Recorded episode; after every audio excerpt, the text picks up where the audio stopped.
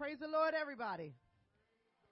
Come on, let's give the Lord some praise this morning. Hallelujah. Come on, let's give the Lord some praise this morning. Hallelujah. Stand to your feet. Hallelujah. Let's give the Lord some praise this morning. Hallelujah. Come on, He woke you up this morning. He brought you to this place. We are here together to magnify and to praise the one true and living God. Amen. Hallelujah. Hallelujah. We welcome our online guests this morning. Hallelujah. Worship with us. Hallelujah. Glory to God. We give your name the praise and the honor this morning, God. For your mercy endureth forever, Lord Jesus. We bless the holy name of the living God. For God, you are great and you are greatly to be praised.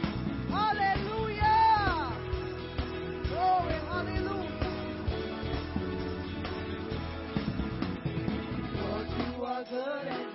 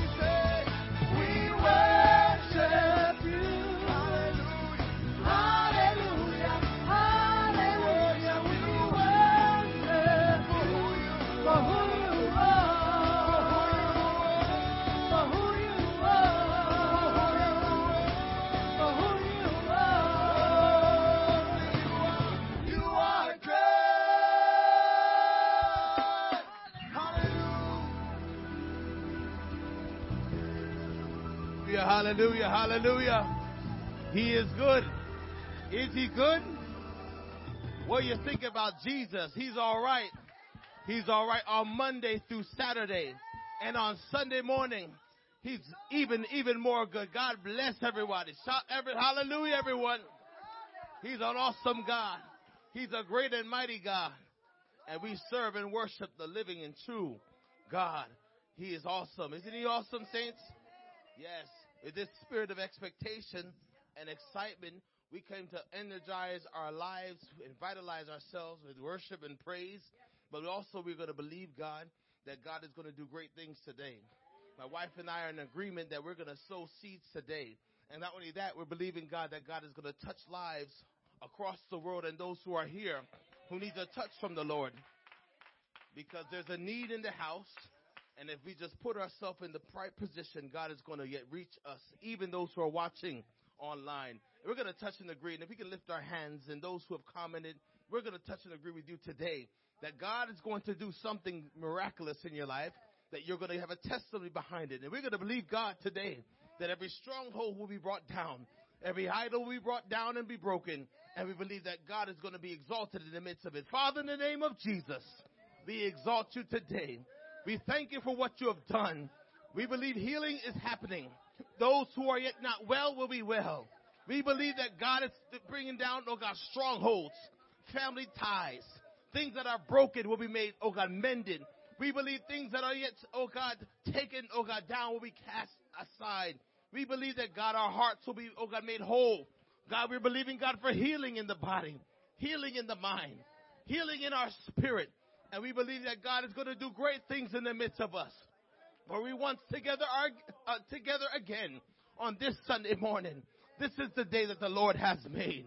We will rejoice and be glad. And Father, we believe you're going to do the impossible. And we believe God is going to fulfill it in His Word. Let's put our hands together, saints of God.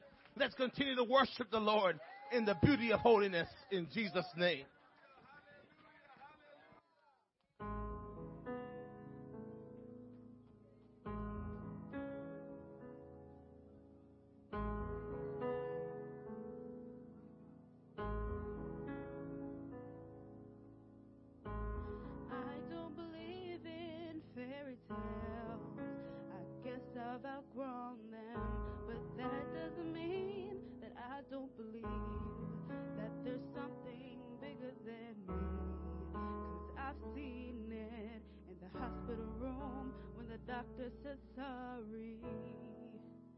There is nothing more we can do.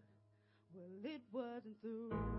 I've never seen a pot of gold at the end of a rainbow, but I've got a promise I can hold in the middle of a struggle.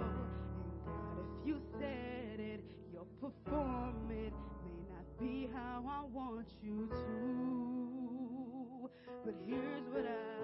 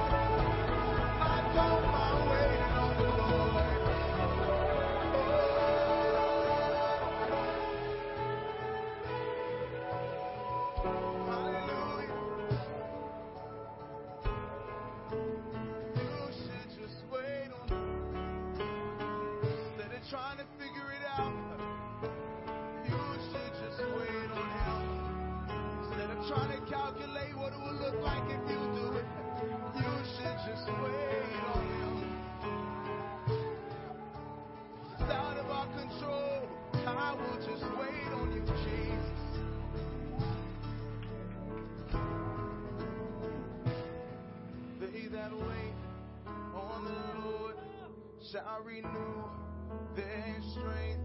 They shall mount up, up on wings like an eagle, and they soar. They shall walk, not get weary. They shall run and not faint. That's what happens when you wait. Happens when you wait.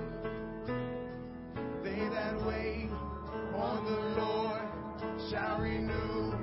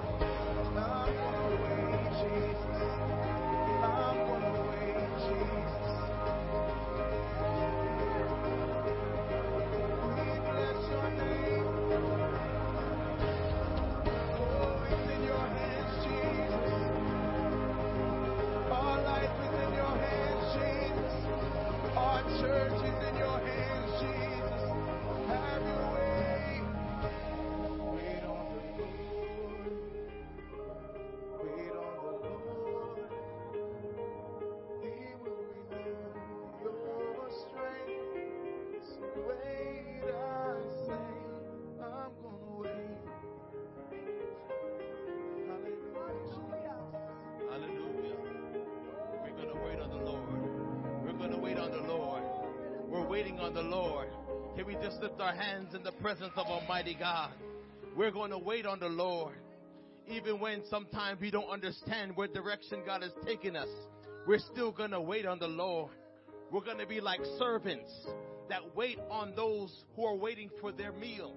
We're going to wait until something happens for them because we're serving a mighty God. Because if we believe God is doing something in someone else's lives, we know God is working in our lives. But we're going to wait upon Him, for we shall be renewed with new strength. We shall mount him on wings as eagles. We shall run and not be weary. Our days of weariness will not come, will not be our portion because when we wait on the Lord, He will yet make us a brand new, and He will make us feel as if that we can feel and we can uh, uh, uh, uh, accomplish it by our own willpower and our strength. But the will of God will be made perfect because we wait on Him. And I thank God for His presence. I thank God for the assurance of the Word of God. Let's lift our hands again one more time, thanking Him for what we have yet heard, what we have yet been presented in, in the presence of God by our praise team. Hallelujah. He is wonderful. Well, I greet you with Jesus' joy to the Christ Centered Church here in Hamilton, New Jersey. We are so blessed that we are part of a church that is in the will of God. I'm going to say it again. I am so blessed to be a part of a church that is in the will of God. And more than anything, God is leading this church to greater, greater heights, to dimensions that we've never even touched because God has positioned us to do some things in this last and closing days that God is equipping us to equip the entire body of Christ, but especially those in this side of the vineyard. We're touching places across areas of, of counties and, and in this very state that we believe God is going to do it through this church, that we may be a blessing to other churches and to do great things for other people and equip people to where they're called and they're being uh, called into into God's kingdom. And we thank God. We thank you for coming here. We are going to stand because it's time for our offering. And before I uh, have our uh, servants that lead us in offering, to collect, there was a scripture that came in mind. And my wife this morning said, You know what? I feel that in my burden there's going to be a seed that I have to sow. It was in my spirit, it was in her spirit. And I said, You know what? I was pushed to do the same. It may not look what I have, but I'm not looking at what I have. I'm just going to do it in Jesus' name. And I felt that I just had to go to Sister Patrice. Said, Sister Patrice, take it right now because I needed to have it done because I believe what God is doing for this house and what is God is speaking to us. And I believe it. And I'm going to read the scripture and we'll have our offering of ways of giving is on the screen. And those who are watching, you can also follow us, of course, and the ways of giving is available. But I'm going to read this scripture in the NLT version. That's the New Living Translation. That's Ecclesiastes 11 verse 6. It says, plant your seed in the morning and keep busy all afternoon. For you don't know if profit will come from one activity or another, or maybe both. So it's just saying basically do what God has called you and what you're pushed to do. Because if you do it, don't have to worry about what's going to happen because the outcome is on Him. The increase is on God. You just be obedient to the Word of God and God is going to do it and He's going to fulfill it in your life. We believe that God has given us the building on 4 Tennis Court and we're going to walk in that place and we're gonna tra- we're gonna not only pack out that place, we're gonna get expand that place, and we're gonna get take the entire road, take the entire street. We're believing that Christ in the church is going to be the house where the apostolic people will be raised up to do kingdom work in this last and closing days. At this time, we're going to have our offering, and those who are wanting to give, of course, we have electronically, or you can watch, or you can actually um, go over by our sister Patrice, and of course, our Jordan is there as well if you're giving by credit card or debit card, but also ways to give are there in front of you. We're going to pray today, and our praise team will lead us in worship again. Father, in the mighty name of Jesus, we thank you. We thank you for what you have done so far. We thank you for what you're going to do. And we thank you what has been established. We pray for those who are sowing seed today. Give them seed, Lord God. I pray that God, they give them faith. Faith to believe that God is going to do great things in the midst of this season of their life. They may not have, Lord God, in terms of the, their ability, but God, you can do impossible things if they only believe. And we believe that God is going to fulfill it. And we believe that God has already confirmed it in the heavens. And we believe it's going to be done on earth. In Jesus' name, God bless in your giving.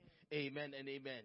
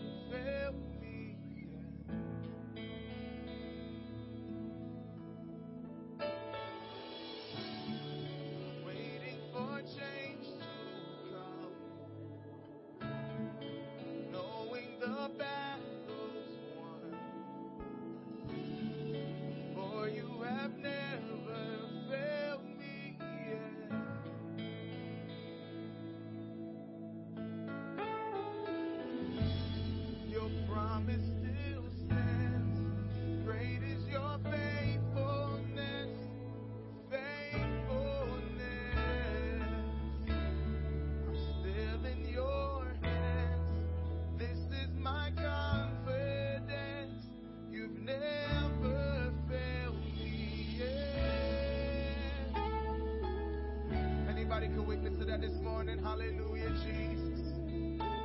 Why don't you stand and help us sing this song this morning? Sing, I know the night. I know the night won't last. Sing, your word will come to pass.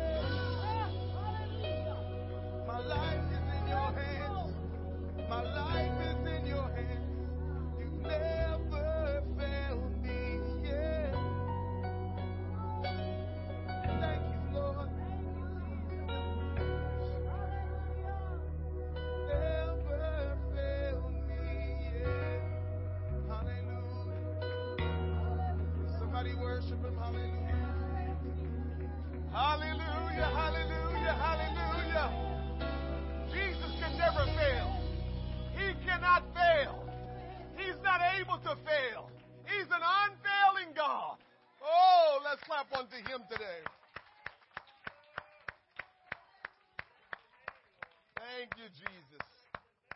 Thank you, Jesus. Thank you, Jesus. I like what I feel. I feel what I like. I thank the Lord for his goodness. God is so good to us. God is so good to us. God is so good to us. It's good to be in the house of the Lord. We made it to Sunday. We made it to Sunday. And I want to thank all of you that participated in our fast and in praying and consecration this week. I appreciate all of you. I know we all couldn't do it the same way, but I just appreciated that you gave some effort. You did something to be a part of it. And I thank you for that because I believe God has answered and God is doing something fantastic in the spirit realm. So I thank God for that. You know, fasting is one of those things that you cannot explain. And I told you uh, Thursday that I feel like everything just went just totally dark and just shut up a few weeks ago in our attempt to do what we're trying to do. And I just didn't understand it. I just always trusted God and said, God, I know you're up to something. And I know that, you know, whatever your will is, I'll accept it. And I just let it go. And as we started praying and fasting and consecrating, I just feel like stuff just started getting loose again, loose again, loose again.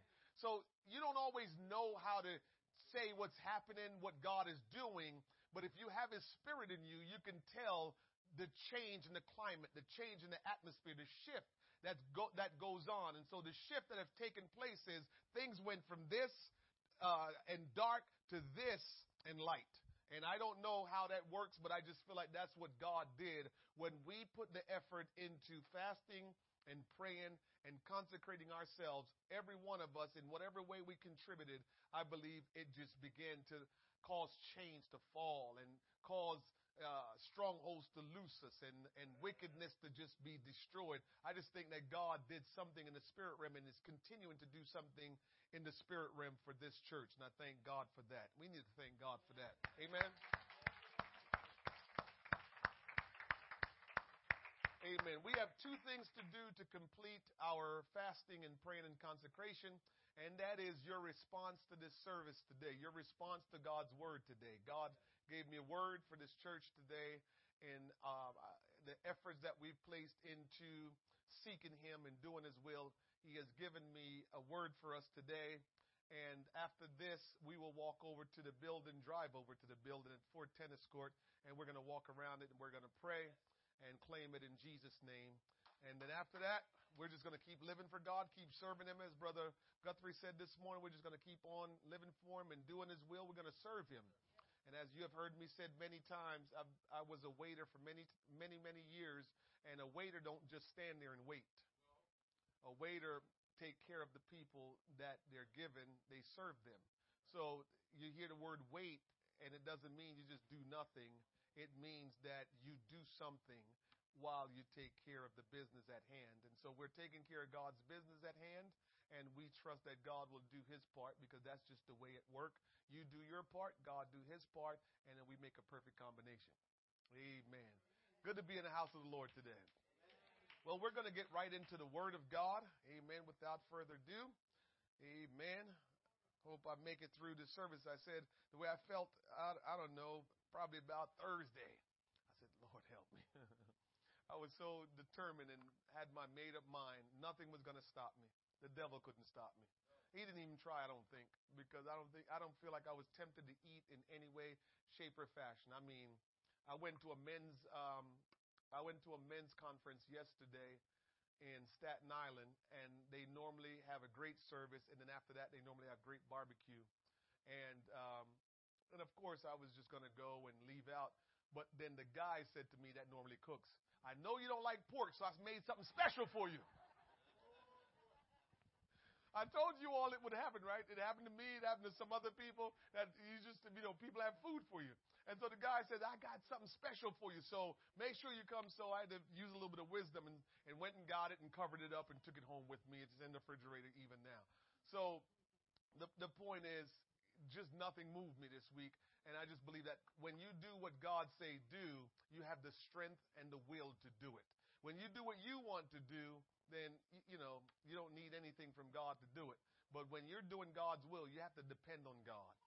And I believe that we have depended on the Lord this week in our prayer, fasting, and consecration. And um, it, it's just been wonderful. Um, my mind has just been focused on the things of God, and I hope your mind was too. God has taken us places, and we just have to be ready. I continue to say to our church, who is going to minister to your kids and your grandkids and your great grandkids if the Lord tarry? Who's going to minister your, to your nieces and nephew?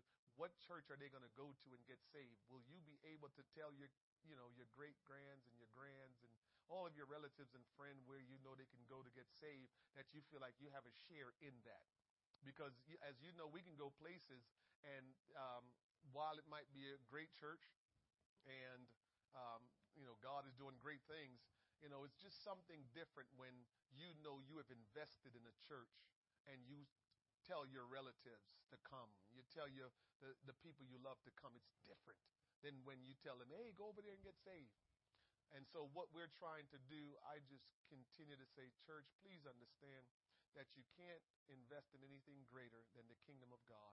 What we're trying to do is do God's business. It's not our business. I told you the other day, I pledged like you pledged.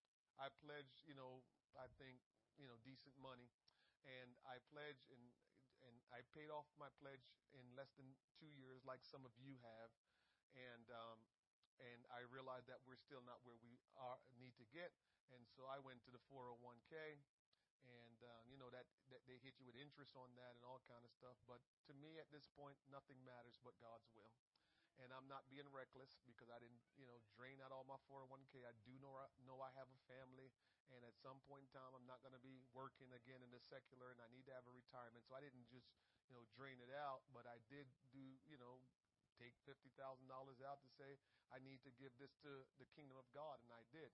And so I challenge some of you um, you know, even you know, even if you're younger, it might even be better because you have time to keep working. I don't have a lot of time left to work. And so it's not like, you know, I can say, oh, I can make that up real easy. Um, you know, so if you have some money set aside, um, if you will invest it in the kingdom of God, if you will even lend it to the kingdom of God, um, we'll give it back to you with interest. But we are at the place where we need $150,000 in the next month. Okay, today is the 28th. We need it um, October the 10th. So we're right there. Don't feel stress about it. Don't feel anyway. We're doing all that we can do, but always challenge yourself to say, Am I doing the best I can do? I thought about something this morning. Now I'm getting ready to get to the word, but I, I want you to align yourself with the vision and the direction of this church. You have no idea what it does for the church. I remember, I don't know why I thought about this this morning, but since I thought about it, I'll share it with you. I remember years ago, my pastor um, and his wife, they just had one car, and they were busy. And they were really busy. And, um, you know, one car is just tough when you live a good ways from the church and you both are doing different things in the church. And I remember um, just listening to how he talked about what he had to do, and he had to drop his wife off here and then go here. And I'm listening to all of this. I'm just a member, just like you all are in the church. Well, I don't think I was a, I don't know, maybe I was. I'm a minister at the time, but I listened to that, and you know what I did? I started um, a, a campaign within the church to say, hey, we need to buy our first lady a car. Pastor never came to me and talked to me about that. He never said, "Hey, ne-. I just I just believe God." And when God is directing his manservant to do something, I believe it's God. Forget the man. I never looked at the man. I just believe God that recklessly that if he's let his servant stand before you and speak his word, then whatever he's speaking, that's the word of God, and I'm going to follow it. And I went around, I said, listen, let's get together and buy um, Sister Nail a car and and and I went and shopped for the car and I found it and they needed cosign and all this stuff. I got cosigns, everything, and we got the money together and put the cash down and we bought the car and on Mother's Day we put the car on the front lawn of the church and she didn't know. We say, We got a special surprise for you. I had nothing to do with nothing, but I just love God and I believe in his kingdom. And so wherever the man of God will direct us, what God was doing, I never flinched. Never flinched. And so I'm telling you, just follow the vision. It's not mine. I I I sometimes it's it's it's it's crazy how I look at myself sometimes. Sometimes I hear me talking, and I'm like, man, who are you? That, that's how deep God is. I have to sometimes listen to me talk and say, Who are you? Because that guy that's talking ain't the guy that I knew way back then. So I ask myself sometimes, Who are you? Because I know the things that I'm saying to you and what I'm doing has nothing to do with me. I couldn't even come up with it. I couldn't conjure it up. I just, I'm just in a, in awe of how God operates and what He's doing. So Join in with the vision. Do as much as you can. Sacrifice. God will do great things in your life and your family's life because anytime you trust in the kingdom of God and you support the kingdom of God, you will see your household be blessed. I've read scriptures of grandsons being blessed and favored because their granddaddy did something for the kingdom of God. So some of your children, grandchildren, nieces, and nephews will be blessed just because of how you served and took care of the kingdom of God. It's a fact. So understand that what you're doing is so much bigger than you. So many more people's lives that's going to be reached and touched because of your love for the kingdom and what you want to do to see God will be done. Romans chapter 12, verse number 1. Again, I'm glad to be with you today. I'm thanking God for everything He has done. We're going to have a word here today. God is going to speak to us. God is going to do something in your life and then we're going to drive over to Fort Tennis Court and we're going to walk around it and pray. And I believe we're going to see some great things afterwards. We are doing everything that we can. I've never done a stewardship campaign. campaign. I've never been involved in that in any church that I've been in. And the bottom line is everything that we have sought to do, we did it. And now it's up to the Lord, and that's all you can do. Only what you can do and leave God things to God. Romans chapter 12, verse number 1. I will start reading. Let's read together in Romans chapter 12, verse number 1. We'll read verses 1 and 2 if you will read with me. Are you ready to read this morning? Let us read together. I beseech you, therefore, brethren, by the mercies of God, that ye present your bodies a living sacrifice, holy, acceptable unto God, which is your reasonable service. And be not conformed to this world but be ye transformed by the renewing of your mind, that ye may prove what that is good and acceptable and perfect will of God.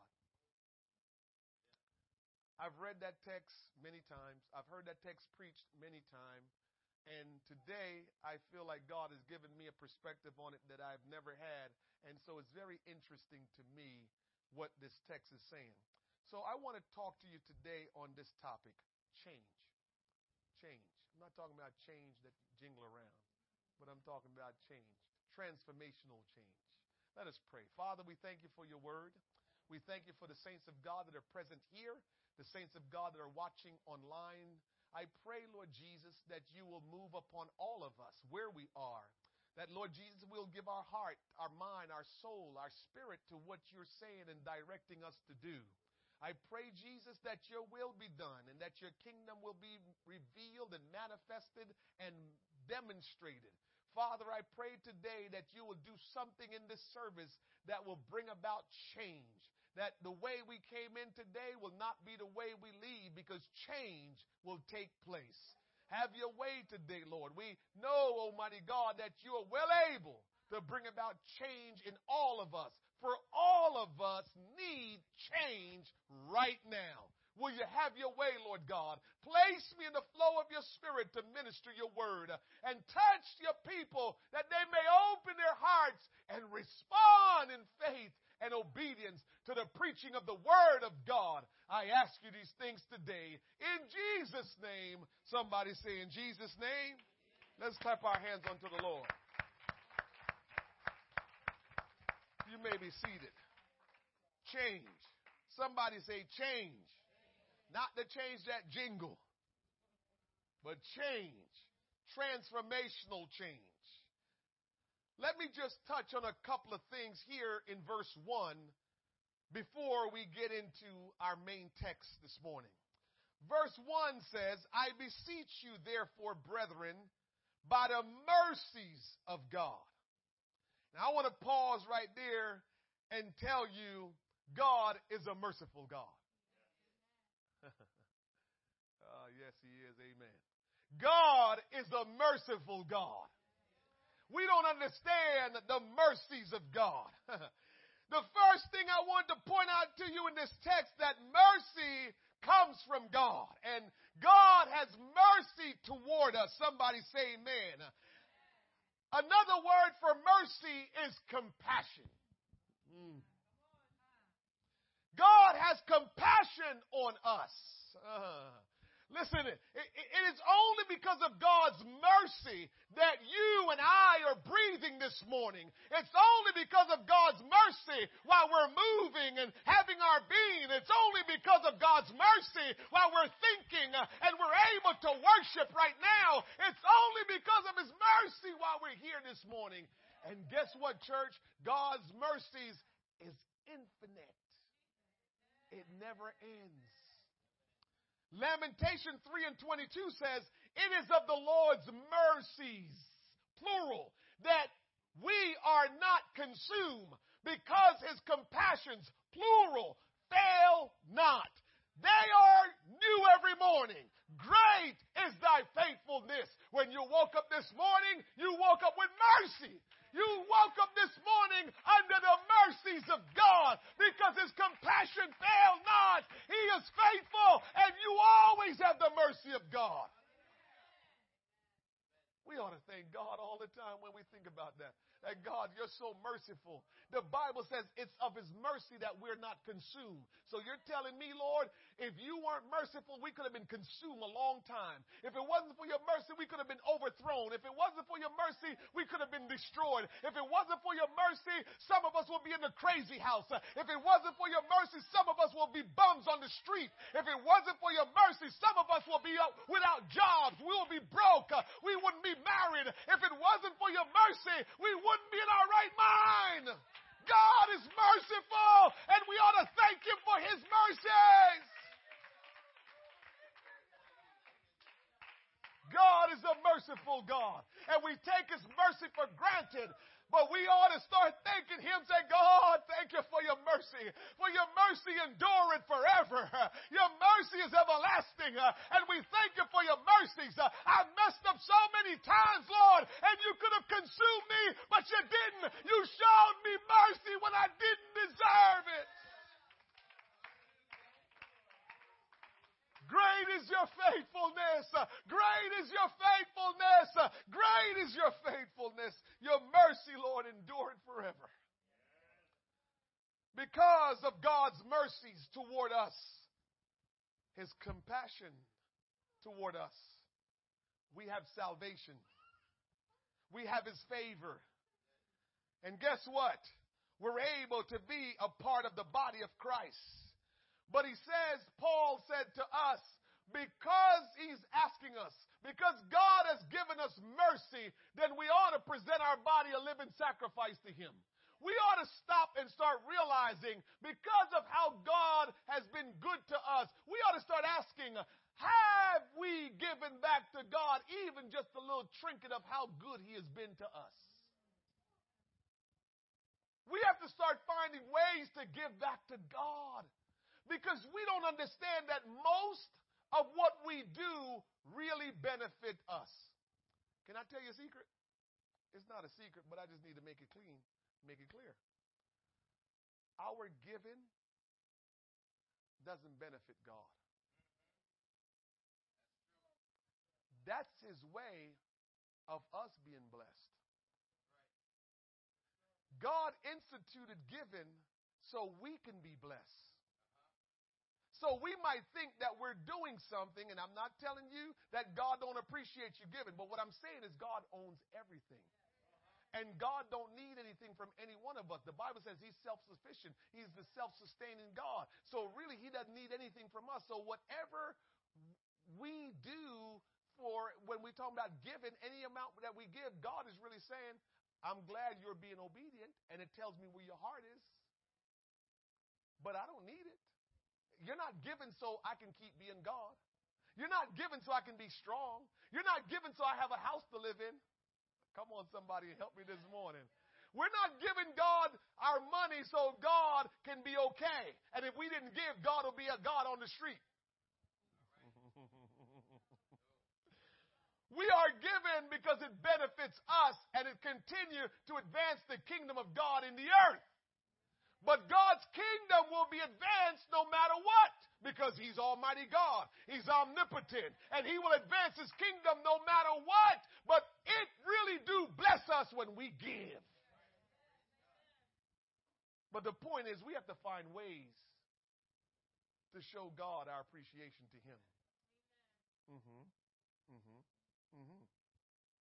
Romans 6 and 12 says, Let not sin therefore reign in your mortal body that you should obey it in the lust thereof.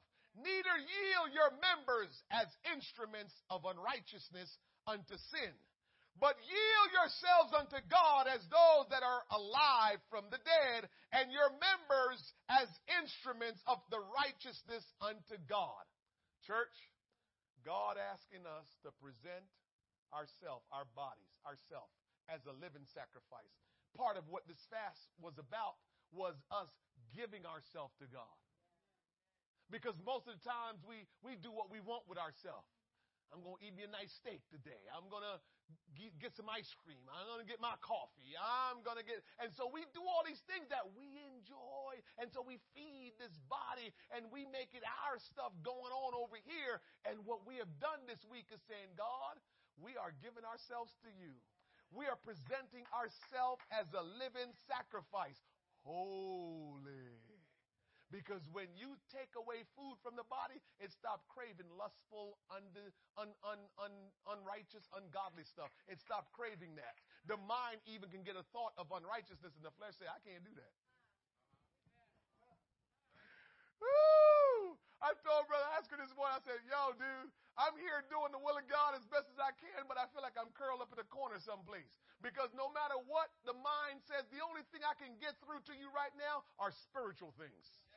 This flesh has no power right now. It can do nothing. And no matter what the thoughts in, um, in my mind, which I rebuke, but if they're ungodly, but no matter what the thoughts that come into my mind come and says, um, I just laugh right now. Right now, I laugh at ungodly thoughts because the flesh can't carry it out.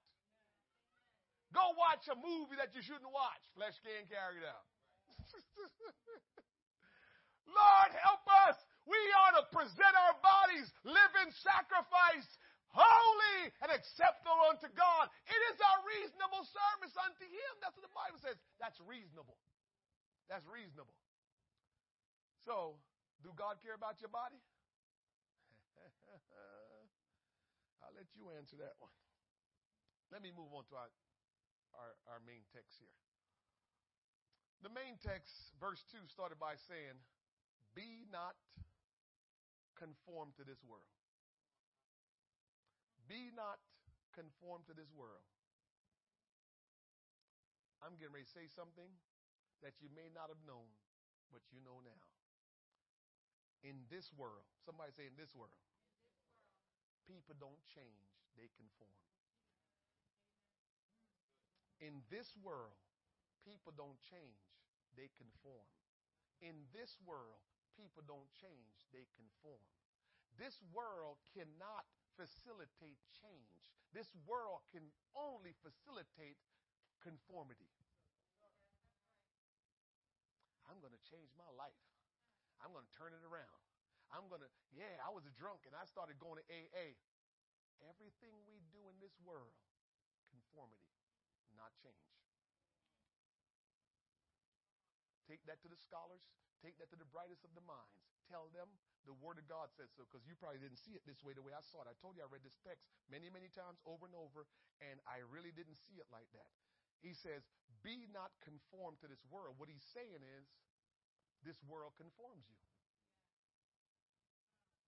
Verse 2, that's look at it clearly. And be not conformed to this world. Why did he say, and be not changed to this world? Why didn't he use that word? Why didn't he use and be not changed unto this world? Why? Because the world can't change you. the world only can conform you. So whatever you do as you live in this world, you only conform to a behavior. You only conform to something because the world can't change you. You will not change. You can adjust your behavior, but that's not change. Oh, I feel the Holy Ghost now. Let me tell you a little bit about conformity. Conformity is the act of modifying your behavior in order to fit in or go along with people around you. In some cases, this social influence might involve agreeing with or acting like the majority of people in a specific group. Or it might involve behaving in a particular way in order to perceive or to be perceived as normal by the group. Conformity is something that happens regularly in our social worlds. Sometimes we are aware of our behavior, but in many cases it happens without much thought or awareness on our part. In some cases, we go along with the things that we disagree with or behave in ways that we know we should not. Some of the best known experiments on the psychology of conformity deal with people going along with the group even when they know the group is wrong. That's conformity. Conformity is commonplace because people desire to be viewed favorably and be accepted by others. Therefore, conformity often requires no overt pressure. It's not peer pressure. They don't, they don't put pressure on you. They just do what they do. And since they're around you, you feel like you got to do what they do too. Most people naturally adopt behaviors, beliefs, and appearances that are similar to those of peer groups around them. Conformity. Somebody understands that the world can only conform you. The world cannot change you. So if you live in this world and you're not a child of God, you're not a Christian, you are only going to ever be conformed. You can never be changed. What you're asking for as a person in the world is not change, it's conformity because that's all they can offer you. So as you live your life in this world, you can conform to all the different things in this world, but you'll never be changed.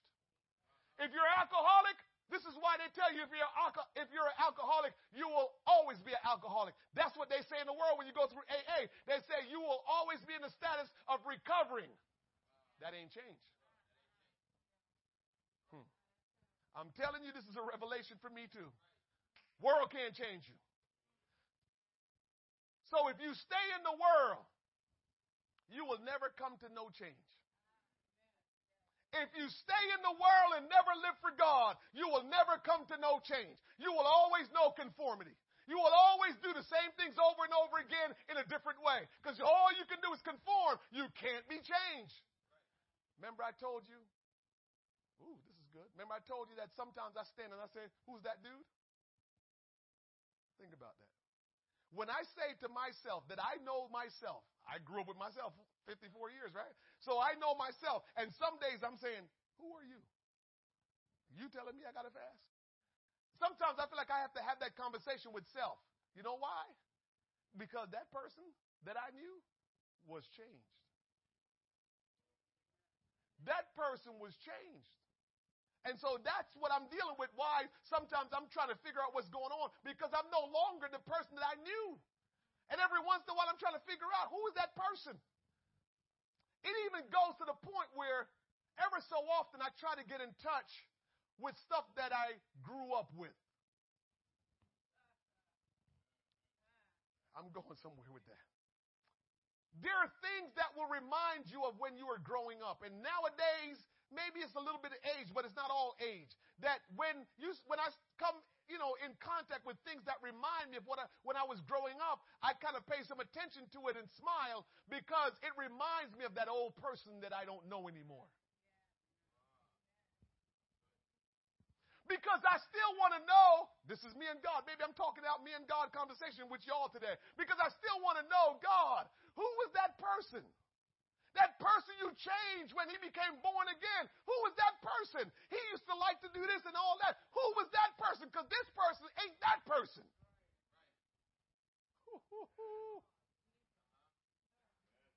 Be not conformed to this world. This world only can conform you, it cannot change you. If you need real change in your life, you're going to have to go to God. You cannot get real change in your life by staying in the world, by going to see psychologists, by going to see a psychiatrist or a therapist. They can help you cope, but they can't change you. They will help you cope, but they can't change you. You cannot be changed by anything in this world. The Bible says, be not conformed to this world. The word conform in this verse means to mold one thing into the shape of another. So the world is molding us into the shape of what it wants. Sister Kitty approached me this morning and she said to me, My son did the fast. He did one meal a day. And I said, man, I'm proud of him. And we're talking about it. And then he started talking to her about college. He's in college. And, you know, when you're in college, you go back and forth about finishing and you get the challenges and all that stuff. And he was saying, man, this college stuff is kind of bogus. It's like a trick. And, and, and, and it's like a system. And all of us can probably smile and say, eh, that's probably right. Because what they have set it up to be is to say, according to this world, here's how you're going to be successful. They conformed all of us into that. I am not knocking our system. I'm just showing you how conformity works. That they have developed a system in our world to say, if you're going to be accomplished, if you're going to live above poverty level, this is what you must do. You must conform your life this way, and you will live above poverty. And we will be there to support you in that. That's what college is. We still need to go there. We still need to get educated, so don't get it twisted. I am not against education. I am not against college. We need to be educated. We need to be able to know and learn things, but I'm just showing you that the world only can provide conformity to us. That's all it can provide. It cannot provide anything else for you. So your life doesn't really change in the world. It just continues to evolve to conform to whatever the world is doing. Mm-hmm. Conformity. It refers to things that are temporary and unstable. Conformity. This word could not be used of inward change, merely outward change. So when you conform, it's not internal, it's external. the world can't transform or change you. It can only conform you. That's why the world is full of self proclaimed individuals that are identical in the way they think and act and so afraid to be the least bit different. The world is so afraid of, they want everybody to kind of do the same thing and afraid of us being different. So, church, let me share this with you. If you stay in the world, you're really not living according to your true identity and who you are. If you stay in the world, you have not yet discovered your true identity. If you stay in the world, you have not discovered your true identity because all your life you are been trained or have been trained to conform to something. And so the question today, as we arrive at this point to say, am, who am I? Have I just been conformed to what people want me to be? You know, my parents shaped me, the people around me shaped me, the world shaped me, and now I'm here. Who am I? Am I the real me or did I just conform to some behaviors I was taught. Are you the real you? Who are you? Are we walking around just a bunch of conformed zombies? And we just feel like, okay, this is good because most of the people around us, they look like this. Most of the people around us, they act like this. So this is good. I'm good. So you think that you're walking in your purpose. You think that you are, you know, who you're supposed to be and not realizing all your life conformity. Because the people that raised most of us on, except if they were Christians who were truly changed, those people that raised us were only raising us in the way the world is teaching. So if we weren't raised by bona fide Christians, our life has been conformed to this world system and behaviors. And we have not discovered the true meaning of who we are.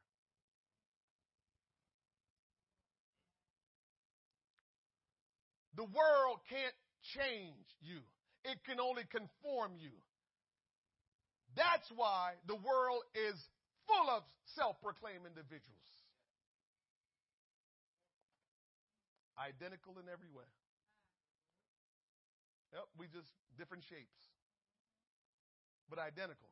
And as soon as somebody dare to be different, that's how we started cancel culture, I think. You gonna be different? Oh, you out of here. We're not messing with you. Because you better conform to what we're doing. As soon as you get out of line, we got a problem with you. Hmm. The Bible says, be not conformed to this world. But God always give you two sides of the coin. We can't escape. God will always tell you what this way will lead you to and what that way will lead you to. God never leads you to a place where you can't go to the next place. He says, here is what this will do to you, but here's what this will do to you. He says, but be ye transformed or changed by the renewing of your mind. He says, you can conform or you can be changed. You can do like they do out in the world or you can change. You can live how they live out in the world, being conformed, or you can be changed. He says, Be ye transformed by the renewing of your mind. The word transformed in this verse means to undergo complete change, a metamorphosis. It refers to a process of the spirit that results in permanent change to the character and conduct of a man or woman. That's change. This word is not used of mere outward change, but of real inward change that shows itself on the outside as well as on the inside. We're changed from the inside out. And when God changed you on the inside, it eventually flows on the outside. You're a lie that you change, and we can't see no change on the outside as well. It starts on the inside, so change will take place, and we won't always know it on the outside right away because change is starting on the inside. But eventually, as God continues to change you, we will see that you've been changed by what we see on the outside as well. This is why I said true change is only done by God. So when you start to tell people, well, this ain't necessary and that ain't important, now we know today, guess what? They probably conformed to Christianity. There's a lot of people that have conformed to Christianity. They never really got changed. They walked into the door. They heard preacher preach that you need to repent of your sins. They said, Lord, forgive me of my sins. And then they heard the preacher says you need to be baptized in the name of Jesus Christ. So they get baptized in the name of Jesus Christ. Then one day the power of God was moving and the Spirit of God filled them. The potential for them to be changed is dwelling in them, but they never allowed the potential that is in them to transform them. And so many Christians, they talk in tongues, they baptized in Jesus' name. They even look the part in how they dress, but they only are still living a conformed life, not a transformed life, not a changed life, not a life that is impacted by the Spirit of God where you're not living according to your own will. We are just living a conformed life. And so today I challenge you to say, are you living a conformed Christian life? Are you living a true, righteous, holy, transformed life by the power of the Spirit of God. For all of us to look into that. Because I don't care how long you've been in church. Uh, I don't care how long you've been serving God. I don't care how long you on the praise and worship. Uh, I don't care how long you're on the prayer team. Uh, I don't care how long. We must be transformed to be really say we're Christian. Mark Morgan, I was listening to him the other day, and he said, prayer is not always what we claim it is. Because when you go to God praying for your praying what you want and not what God wants, is that prayer? You just you just saying some words, but it ain't prayer. Because you're going to God and, and trying to get him to do what you want. Uh huh. Uh huh. Uh huh. Let me tell you. The word transform is so powerful. It talks about change, complete change. How does God transform you and I? He transformed us by the renewing of our mind, by changing the way we think. And only you can allow this. You cannot be transformed if you don't allow God to transform you. What do you mean by that, preacher? The first thing the scripture tells us is to place ourselves upon the altar. When you talk about a sacrifice, go back to the Old Testament. A sacrifice goes on the altar. And so when a sacrifice goes on the altar, it is killed. It dies. So what this, what this means is when Paul says we present our body a living sacrifice, it means we go on God's altar and we die to self. That's hard preaching. Uh, in this day and age, that's hard preaching. Don't nobody want to hear that stuff. They're like, man, you crazy. That ain't what God wants. God is good. Y'all still back at mercy. Uh, God is merciful. And so we put everything on that. I don't, I don't know about all that because God is merciful. We got to study God and learn God, understand His ways. And so, altar is a place we go to die. Death to us is not, you know, putting a knife through us. Death to us is repentance. Denying ourselves, Xing out ourselves and say, not me, but you. It doesn't matter how I feel. It doesn't matter what I think. I am going to follow you. preaching this stuff in this in, in this climate, in this day and age, sounds strange. Because we are such in the place where we just we get it our way. We we we, we do the Burger King way all day, every day. We, we get it our way. That's just kind of how we live in this day. And so you hear the preacher preach the word of God like this, and you're like, man, there must be a new way to live for God. That can't be it. Or you don't say new way because you don't want to feel like you offending God. So you say, ah, they got we might be misinterpreting the scripture. That's the way we do it. Ah, we might, he, he might not be seeing the scripture right. Okay. This is what I know how I'm seeing the scripture right. I say this time and time again. Sister Wood, this is how I know I'm saying the scripture right. I always go by this. I know in relationship, God says, love your neighbor as yourself. It always, that always means treat people the way you want to be treated. And if God is supposed to be this loving God, if God is supposed to be this kind God and this giving God, why would he want you to do something that's impossible or do something unrealistic or do something he never did? That's how you got to start looking at the scriptures. So if God is asking you to do something, I want you to always ask yourself this. Whatever I'm saying to you, ask yourself this. When Jesus walked the earth, did he do that? If you want to challenge to see if what I'm saying is really legit, I want you now, when you read the scripture, to see if Jesus did what I am telling you the word says or he didn't. Because all it comes down to is he's saying, I came to show you how to live. I came to show you how to get to heaven. There's only one person in heaven. Our loved ones are not in heaven. They're in the presence of the Lord if they were living for God, but they're not in heaven. There's only one in heaven. The day will come when we all will get there. The Bible says the dead in Christ shall rise, and then we which are alive and remain shall be changed, and then we will meet him in the air. So then we all. I love that about God.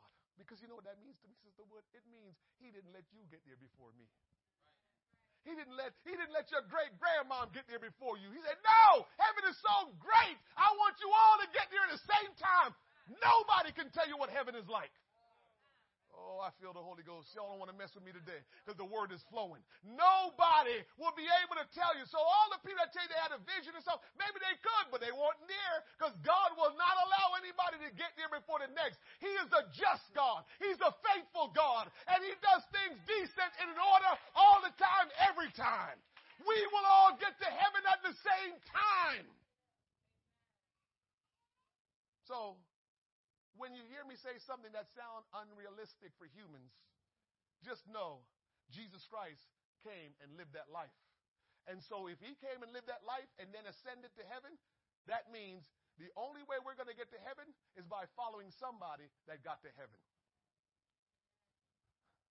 you probably missed that. You probably missed that.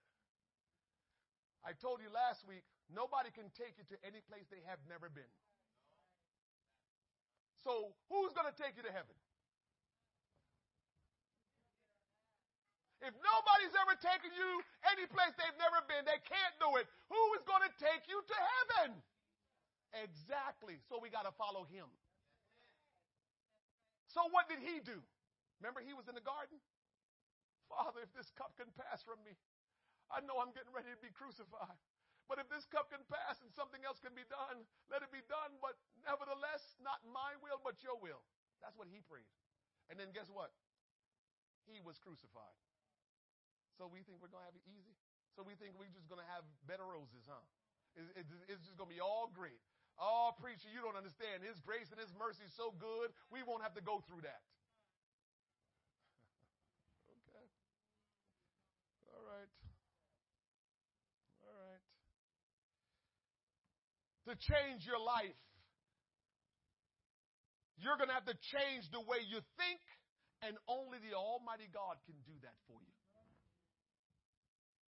I used to think a certain way, but now I think so differently now. I can't allow unrighteous thinking to reign over me. Do I get unrighteous thoughts? Yes. But I'm able to combat those thoughts with the righteous thoughts of God because that's what's going on in my mind. A transformed mind is different. They perceive things differently. Behind everything you do is a thought. Every behavior is motivated by a belief. And every action is prompted by an attitude. Your attitude is positioned for what you're getting ready to do. This is why the preacher sometimes know what's going on and he don't tell you nothing. Because all he can do is pray. Because he know when people position themselves to do something that is not good for them, he can't stop them. Only God can. So all the preacher can do is pray. God, be merciful to them. God help them because the direction that they're getting ready to go in is not good for them. And the preacher normally see it in your position because that's just how it works. Repentance is what needs to be done so we don't have that old way of conformity. Whenever you change the way you think by adopting the thoughts of God, you're heading in the right direction and we must repent in order to get the mind of Christ working in us. Repentance involves changing your motive from a self centeredness to a Christ centeredness. Whenever your thoughts or your imaginations are selfish, please understand they're not from God. Man, that's just, Rosalie, that's just a little nugget right there that if you can't get nothing else, just take that one and run with it that every time you come up with a thought that you want to put into action eventually, ask yourself, is that selfish or that's not selfish? And selfish means, is it only serving my purpose? You can be doing something good and still be selfish. Because if it's only serving your purpose, it's selfish. God, I want a million dollars. Because I want to pay off my bills. Um, I want a nicer car. Um, I want to be able to pay landscapers to take care of my big estate all the time, and I don't have to do nothing. I want to hire a maid and all that stuff. That's what you want a million dollars for. And God says, selfish. I'm not giving you that. Now, will a million dollars make you live comfortably? Sure, it would. But if that's what you wanted for, that's selfish. You see what I mean? That's what I mean by you can be asking for something that seems good, but if it's only taking care of you, that's selfish. Lord, I need a million dollars. Yeah, I can pay off some bills, but you know what? I want to start an orphanage. But we don't want to do nothing that consists of work. Nah, we don't want to do nothing like that. Lord, if you will supply some money so we can start a halfway house. Nah, because that take work. And so now you will see probably how clearly we have been a whole lot selfish. Because we never ask for anything to think big and make it be outside of us. Everything we think about a lot of times is about us. That could probably be because there's conformity operating in our life. And we want to be like everybody else. And so we're asking God to give us stuff so we can conform to that life that everybody else has. Mm. Mm. Sometimes we can experience, we can have an experience with God or encounter the power of God in our lives, and we say, Lord, change me. Lord, I want to be different. And we can experience that. And when we start to evaluate, we realize we're asking God to change us for selfish reasons. I'm not going to read the text in this service, but I'll tell you about the text. In Acts chapter 8, 12 through 21, Simon, the sorcerer, he wanted to receive the power of the Holy Ghost, but his motive was wrong. His motive was corrupt. He said, Give me that power that you got. He even went and got baptized, Brother uh, Sharp. Simon got baptized. There, this is why sometimes we, we say to ourselves, they got baptized. Why are they not around anymore? Because their baptism was for something else. Their baptism probably meant they were in trouble. They were in a bad, tight situation, and in their minds, I need to get baptized because maybe this is going to change something for me. But their motive was never right. They didn't get baptized because they wanted to know Jesus, and they wanted to live for Jesus, and they wanted to just have a life that is holy and righteous that can use by God to be impacted by. Uh, that's not what they wanted. They wanted to be free from a situation, so they got baptized. That's still going on today. People are still getting baptized so they can be free from a situation. People are still getting baptized because they think that they're going to go to heaven. God set this thing up that baptism alone won't get you to heaven.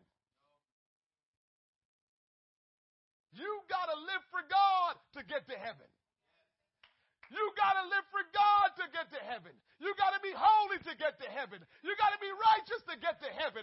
You got to be transformed to get to heaven. You can't just get to heaven by just being baptized.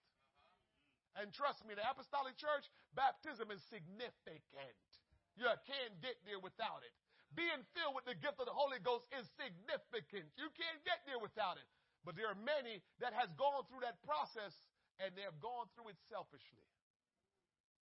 So, my question to you today what are you living for God for? Why are you in church? Why did you come today? Uh, what is your motive? What is your motive? Are you just trying to conform? In case you don't know about God, the Bible says God knows every hair on our head by number. The Bible says only God knows the heart. You don't even know your heart.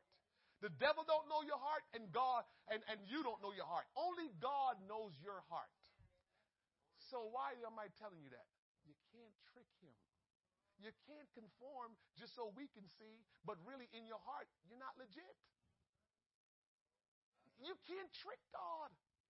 So it doesn't even make sense. This is why I've told you over and over, all have sinned and come short of the glory. Once I realized that, I'm not fronting for nobody. I'm not putting on for nobody. I'm not trying to act like I'm something that I'm not because all of us have sinned. I'm not trying to impress you.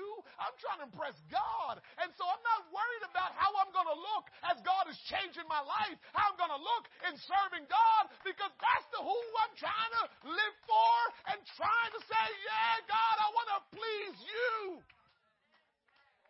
God knows your heart. He knows where you are. And it's kind of idiotic if we just sit around and act like we're good when we're not. Forget about those people when you start crying and bawling and run to the altar. Forget about what anybody will say. You're trying to be transformed. You're trying to be changed and they can't change you. Only God can change you. What are you worried about what they think for? If you're worried about what they think, you still have not been changed. You have conformed. And conformity says, I need to do what the group that I'm around does. Right? And you know, in churches, in case you don't know, churches have groups and cliques. And if you move with a group that are intellectual, then you just do what that group does. If you move with a group that is spiritual and like to praise God, then you do the same thing. Right? So when that group start praising, you start praising with them. But if you intellectual, when that group sit back and be intellectual, you just intellectual right there with them. So we all so the question is, are you conforming? This is this is some heavy stuff. And I'm telling you, I'm walking in the Holy Ghost. So again, the dude that's preaching, I don't even know him. Because I'm not smart enough to come up with all this stuff. God is speaking to us.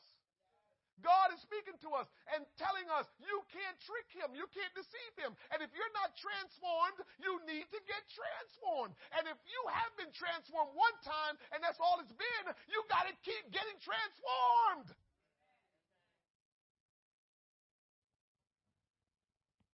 I want to be changed. I want to be changed. You want to be changed? Change can only come when we submit our whole life to the Lord Jesus Christ. We have to submit our body, our soul, our spirit to God. When the Lord changes us, it's from the inside out. He starts changing the inside and he change eventually on the outside as well because change from the inside got to come out. What it says, I got to praise and I got to get it out. I got to praise. I I got to praise. I got to praise and I got to get it out. I got to praise. This is why when we have old church, you just start hearing, you know, old mom in the back just start shouting because something is bubbling up in her spirit. And she sat there for a little bit trying to maintain. And eventually she got to get up and says, Mama Alice, hallelujah! Because something is bubbling up and she can't just contain it and she can't just squash it down. She got to let the Holy Ghost do what he does. That's what happens when change is in your life. You don't have a choice how to react. You just got to let the Holy Ghost work in your life.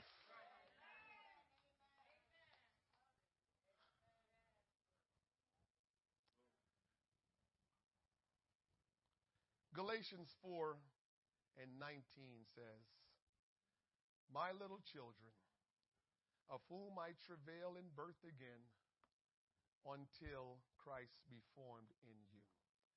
Change is ongoing, it's continual. Christ is being formed in you as you're being changed.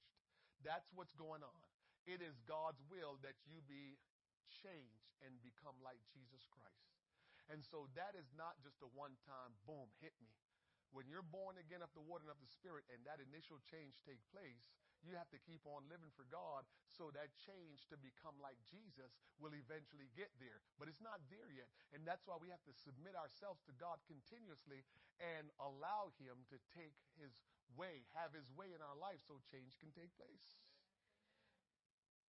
Paul wrote in the Ephesians to the Ephesians in Ephesians 4 and 22 he says that ye put off concerning the former conversations or conversation the old man which is corrupt according to the deceitful lust, and be renewed in the spirit of your mind, and that you put on the new man, which after God is created in righteousness and true holiness. Only change can make those things possible. And so we have fasted, and we are at this place today. So let me help you understand this. Where are you right now? Where are we as the church? What we're doing? We had given our body as a living sacrifice to the Lord for seven days. It means we had died. We had placed ourselves on the altar. So we have done verse number one in uh, what we just read. 1 Corinthians 12. We did verse number one. Put, can, you give me that? Give, give me that again? Verse number one. Um, the, the, Romans, I'm sorry, Romans 12 1. We had done this. I beseech you, brethren, by the mercies of God, present your bodies. We are living. We're not dead, right? So we're living, but we have given ourselves as living sacrifice. And if you were abstaining from anything worldly and everything that I told you to do, consecrating, then guess what? You were holy in your thoughts, because you read and you listened to preaching and you prayed and all that stuff. So that made you holy and acceptable unto God. And this that we have done, it was a reasonable thing. It ain't coincident God gave me this thought to preach on this morning. That's reasonable. We have done our part. We have done what Paul had commanded that we do. And so here we are today. But what God wants us to experience before we leave, verse 2, what God wants us to experience before we leave is transformation, change. So sacrifice don't change you. Presenting your body a living sacrifice don't change you because the only change you can experience is by the Holy Ghost. It's only the power of God that can change you. So we can do the sacrificing part. We can give ourselves to God. We can surrender. We can make ourselves holy by adopting His principles. But now, in order to experience change, we now must give ourselves to God and say, God, change me. We can only be changed by God. So we're at the place today where we can say, God, change me and let Him change us today, or we can just, you know, maybe we just conform to all the stuff we just did. Listen, the Holy Ghost is the transformer. Somebody say the Holy Ghost is the transformer. The Holy Ghost is the change agent. People talk about change all the time and they can do nothing about it because only God changes. The Holy Ghost is the change agent. The Holy Ghost is the transformer. Only God changes, not man. We cannot change ourselves. Everything we attempt to do to change ourselves is conformity, for only the power of the Holy Ghost can change us, church. Titus 3 and 5 says, not by works of righteousness, which we have done, but according to his mercy, he saved us by the washing of regeneration and renewing of the Holy Ghost. Clearly. Only the Holy Ghost can regenerate you. As a matter of fact, if the, the Holy Ghost is what brings salvation into your life, the power of God. Yes, we must follow uh, what he tells us to do, that is repent and be baptized. But the change don't come until the Holy Ghost begins to work in you. That's when the real change comes. We can conform to behaviors. We can conform to how we do things. But the real change doesn't take place until the Holy Ghost begins to move. And let me say this before you. We all just breathe a sigh of relief and say, well, I got the Holy Ghost, so that means I'm changed. You can have the Holy Ghost, but you don't let the Holy Ghost have you. I've said that many times. You can have the Holy Ghost, but the Holy Ghost cannot have you. So walking around with the Spirit dwelling in you, but you doing whatever you want, it means you have the Holy Ghost walking around with Him, but He's not having access to do what He needs to do. So having the Holy Ghost don't mean you are changed. Having the Holy Ghost means you have the potential to be changed. When you allow him to have you, then you can be changed. Just like this week when I made up in my mind, I am not touching a lick of food. It will not even come clear to me, come close to me. My wife tried to send me to the supermarket. I said, no. The kids was doing the one meal. She tried to get me to go buy them something. I said, no. She said, what you think? I ain't fasting too? That was funny, Nicole. She said, she said, I couldn't even laugh. That was Thursday. I couldn't even laugh the, kids wanted to get their meal, and she said, they said, I need something to eat. And she said, Isn't your dad in the car with you? She said, they said, yes, like, well, he can go to Popeyes too and get some food. I'm fasting too. That was funny. I, I, could, I didn't have the strength to laugh. That's why I didn't laugh out loud. oh man. She said, she, he acted like I'm not fasting too. I don't want to go in Popeyes either. And so yesterday I went to the supermarket to go get stuff because I knew we were going to start eating again. Because, you know, when you're fasting, you kind of just let the refrigerator lapse and nothing go in it because you don't want to be tempted out of nothing. And so I went to the supermarket yesterday and I was out of control. I knew it. That's why I didn't want to go anywhere close. I went to ShopRite just to pick up, I went to go pick up, I went to go pick up milk. Three things of ice cream. Nicole, man. Why we got to get three gallons of ice cream? I said, because I went to ShopRite. I wasn't supposed to go there because when you hungry and you see stuff that you like, you're just going to be picking stuff up. I knew why I wasn't going to the supermarket. I knew why I stayed away. That's why I told y'all consecration. Y'all think the preacher's something wrong with me. When I say consecration, I know what I'm talking about. We need to stay away from stuff because if we get close to it, we're going to indulge. That's why I say consecrate yourself. There are things we like on TikTok and YouTube that if we just look at it a little bit, guess what? We just start indulging. That's why I said consecration, so your mind can stay on Christ. Y'all must think I'm some crazy dude all the time because I'm telling y'all stuff and y'all not listening. Y'all think I'm just saying stuff for my health like, like I'm not human. Y'all doing me like the church did me back in the day. Stop doing me like my old church did me. They thought I was a machine and not human. I'm human like you. I bleed like you. I hurt like you. I'm challenged like you. I'm hungry like you. I'm like you. So when I tell you something, please look at it from the human standpoint. Like, yeah, he probably know all about this because he probably do and probably have the same kind of situation. Y'all act like I'm, I'm like the stuff that I'm telling you, I'm, I'm exempt from it. Like, yeah, he can say that because he exempt. I'm not exempt. I don't have something different going on and y'all got something different going on. We all got the same thing going on. Whew. All right. I'm finished because, you know, whew. it take everything now to speak. Christianity needs to reign in our soul and in our mind as humans which will then be expressed in our deeds, our actions, and also in our appearance. We are transformed, changed. Our mind has to change when we're transformed. Our views have to change when we're transformed. And our feelings change when we're transformed. Yeah, the devil can send some feelings from the past to make you feel something different, but your feeling predominantly is things about what you have practiced now that you've been transformed in God and you feel differently about certain things.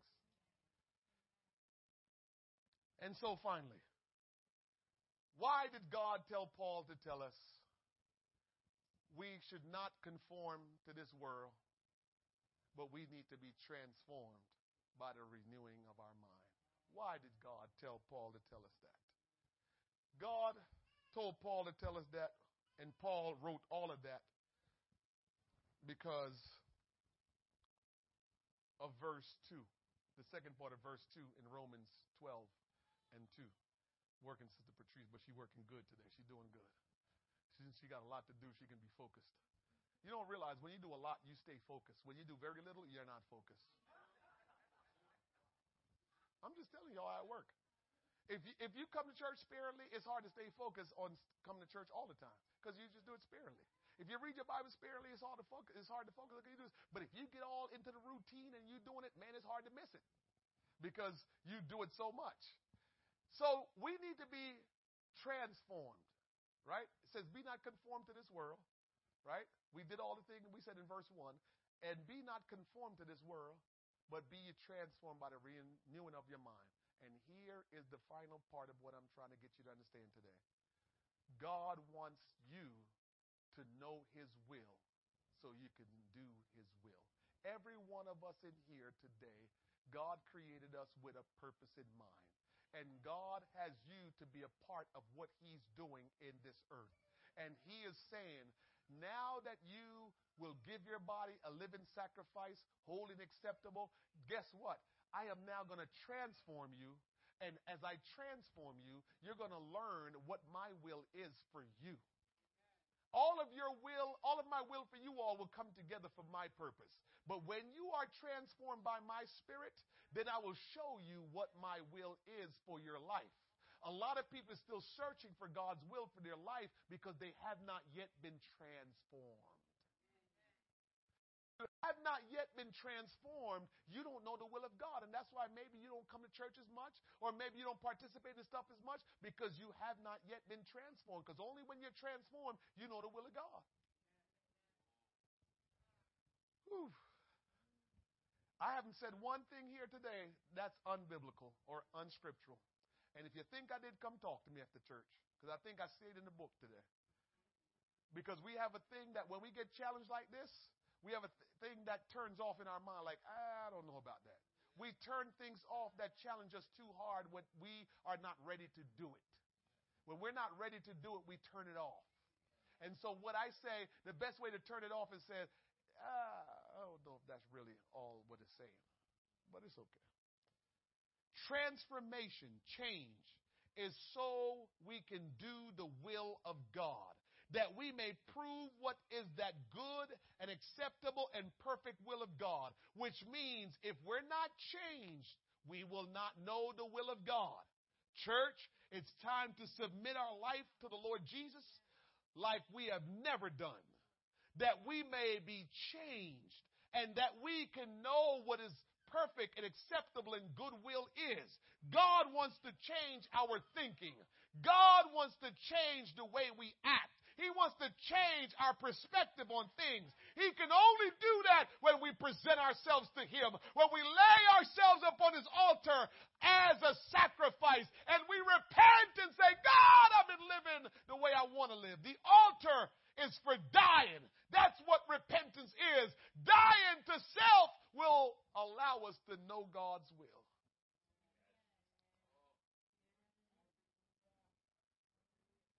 Finally, can stand with me. Finally, here's this scariest thing I probably say all day. And the Word of God is not here to scare you. The Word of God is here to make you know what you can have. When God told Adam and Eve not to eat of the one uh, tree in the midst of the garden, He wasn't trying to scare them because He told them all the other ones they can eat from. So all that I'm telling you today, I'm telling you not to scare you or to, you know, whatever you may think to get you to do something, but I'm trying to tell you so you can experience God's perfect will for your life. That's why I'm telling you that. So you can experience God's perfect will for your life. You want to experience God's perfect will while you're here on earth, and you want to experience God's perfect will when you move into, you transition into eternal life because we're not going to die. Our physical flesh die, but our soul will never die. So after we are done here, we transition to everlasting life. And that everlasting life is either in the presence of God in heaven or it's going to be in torment for eternity. That's what we transition to when we're done here. So I made the statement. If we will not let the Lord Jesus Christ change us now, we will not be changed later. If we will not let the Lord Jesus change us now, we will not be changed later. And if we are not changed later, we will not make the flight to heaven. How can you say that, preacher? Sister Patrice, give me another scripture. 1 Corinthians 15, 51. Behold, I show you a mystery. Y'all think we to read that at funerals? We shall not all be asleep, but we shall all be changed. In a moment, in the twinkling of an eye, at the last trump, for the trumpet shall sound, and the dead in Christ shall rise incorruptible, and we shall be changed. So I just told you we're all going to heaven together. Didn't I tell you that? I ain't never left the book today. I just told you nobody's in heaven. When the trumpet sound, those that died in Christ, didn't it say the dead in Christ? They will raise incorruptible, and we which are alive will be changed incorruptible. Then we take the flight together. Then we all see heaven for the first time together. Man, God, I love this word. It's so powerful. It's so good. It's so good. You can't get around this word. So if we don't allow God to transform us and be changed, we cannot be changed to take the flight. You want to take the flight? You need to get changed. You need you, you want to take the flight to heaven? You need to be changed. But God is not just giving away heaven. I ain't never said that before. I don't know what that God is not just giving away heaven. He is saying, I've got a work to do in the earth. I died for everybody. I didn't just die for you. I died for everybody. And so, because you're saved, what? You're going to be selfish now and you're ready to go to heaven? Because you saved? What about all the other ones that are not saved? I died for them too. So I'm not saving you so you can just go to heaven. I'm saving you so we can all work together to help save the others. And so we're here thinking it's all about us all the time. And God is saying, no, it's for all of us. This was a plan for the whole world and not just you and me. I don't know when we're going to get that. God's plan is not just for you and me, it's for the whole world. For God so loved the world that he gave his only begotten Son, that whosoever believeth in him should not perish, but have everlasting life. He died for the world, not just you. So living to try to get to heaven on your own, that's bogus. We need to be transformed and let God do what He wants to do in our life because His purpose will always result in helping somebody to come to know Him. And that's what he's after. But you and I don't really know how his purpose need to work until we get transformed. And when we get transformed, we learn how his purpose will work in our life. And then together we can help others. And then because we've been transformed, changed, when the flight come to go to heaven, we'll be changed one more time. Woo! Thank you, Jesus. Thank you, Jesus. Thank you, Jesus. Come on, let's go before the Lord today and worship Him. Let's let the Lord do a work in you right now before we leave here. Transformation needs to take place before we leave. If we will be honest and go before the Lord today and say, God, yes, you have transformed me before and you have done some transforming, but I still need more transformation. I still need to be changed more, Lord Jesus. Oh, God, somebody ask God to change you some more. God, change me some more. Change me some more. Change me some more. Change me some more. Let your spirit work in me and change me some more, oh God. Change me, Lord God, that I may know what is the perfect and acceptable and good will of God. Change me, oh, Almighty God. Change me. Oh God, I want to be changed. I want to be changed. I want to be changed.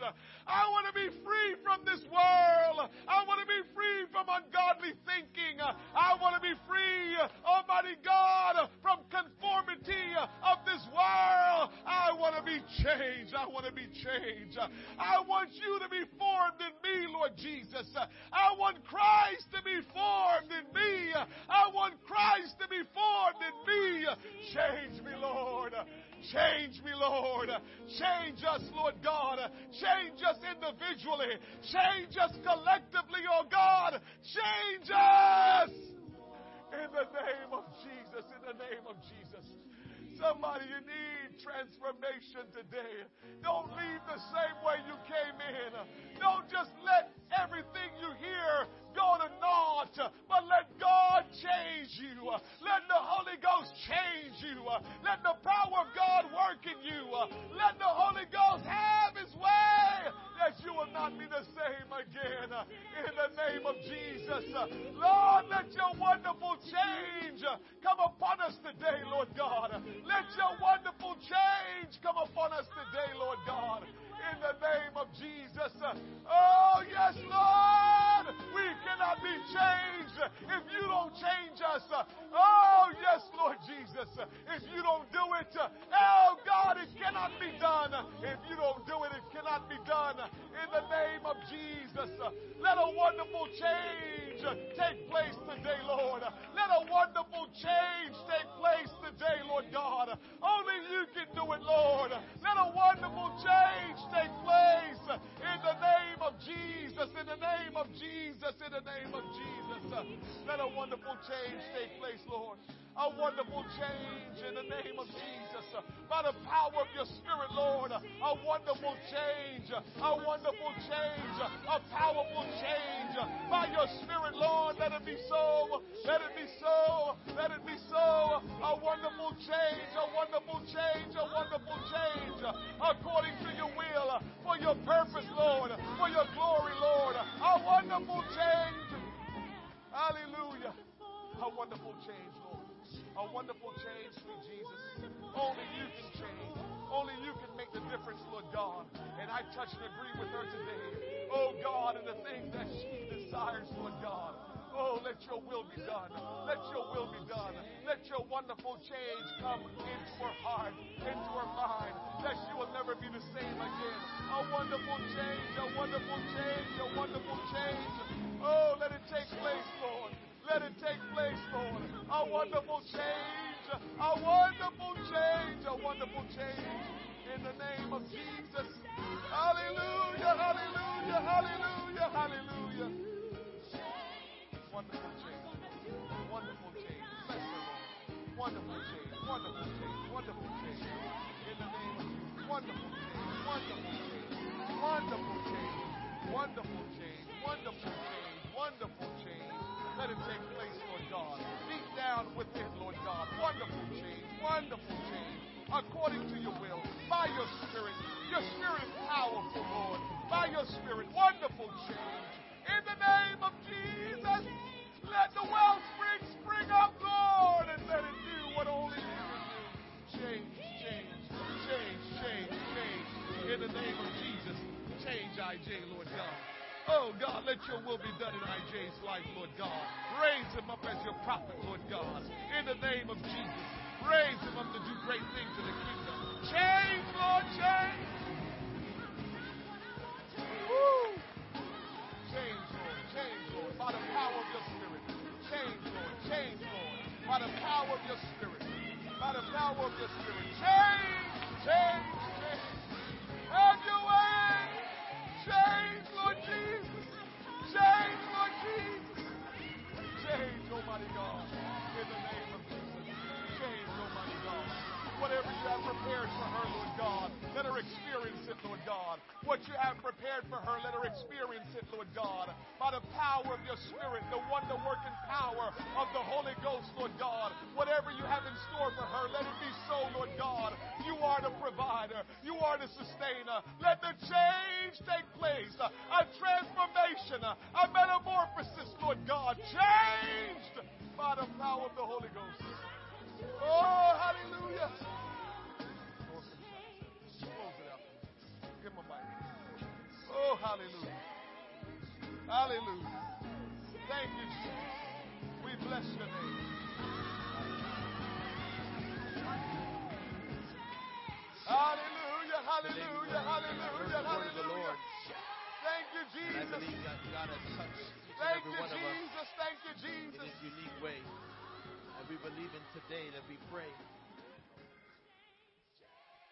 Beef patties, watermelon on sale. For those of you that were fasting and you need a beef patty, you need a watermelon after you, you know, we have watermelon. We need it. All of you all need to re- uh, respond to Sister Maria on text. She sent the watermelon because Ethan started that stuff the other day. You didn't know that. So because you responded to Maria on our text the other day about watermelon, Maria sent a watermelon here. And so today, if you want watermelon, it's free. Get your beef patty. God bless you. I, I love this church. Y'all are awesome. Let's lift our hands in the presence of the Lord as we dismiss. And as Pastor instructed us, we'll be leaving and to go into Fort Tennis Court to pray on our church grounds what God has given us to possess. In Jesus' name, let's lift our hands and pray God's blessings upon us, that He has blessed us with the Word of God. We're going to just offer a sacrifice of saying thank you. Father, this time, God, we come to you. Thanking you for today that you have blessed us with the Word of God. Oh God, download it into our man of God that he will dispense and that we will receive what God had to give to us. And that God, the only way this word, which is good ground, can be nurtured unless it's let, left on good soil. And that we allow good soil that it, let it germinate and let it get transform us on a daily basis. That we will continue to eat and continue to feast upon this. That we may continue to be changed daily that God, we continue to repent of our sins, that we continue to allow the Word of God to transform us, and let us oh. that not be conformed to this world and the way this world, it, it causes and it, and it causes to, to let us to be strayed away from His word. But help us to continue to walk in the path that He's given us, and that God will continue that we will give you, give you the praise that you will help us on this journey called life, and that God will continue to perfect us. Replenish our pastor as he's given himself, Lord God, to the things of God, and for God to bless his people. And that we pray that God, as we leave not from your presence, but from this place, we pray that you will give us traveling mercies on our various destinations, and even when we go to the church grounds, believing that God has given us the promise unto us. We thank you in this name. In his name, we say in Jesus' name, thank you, God, for his goodness. Let's put our hands together. Okay, yes. We need, we need, some of us,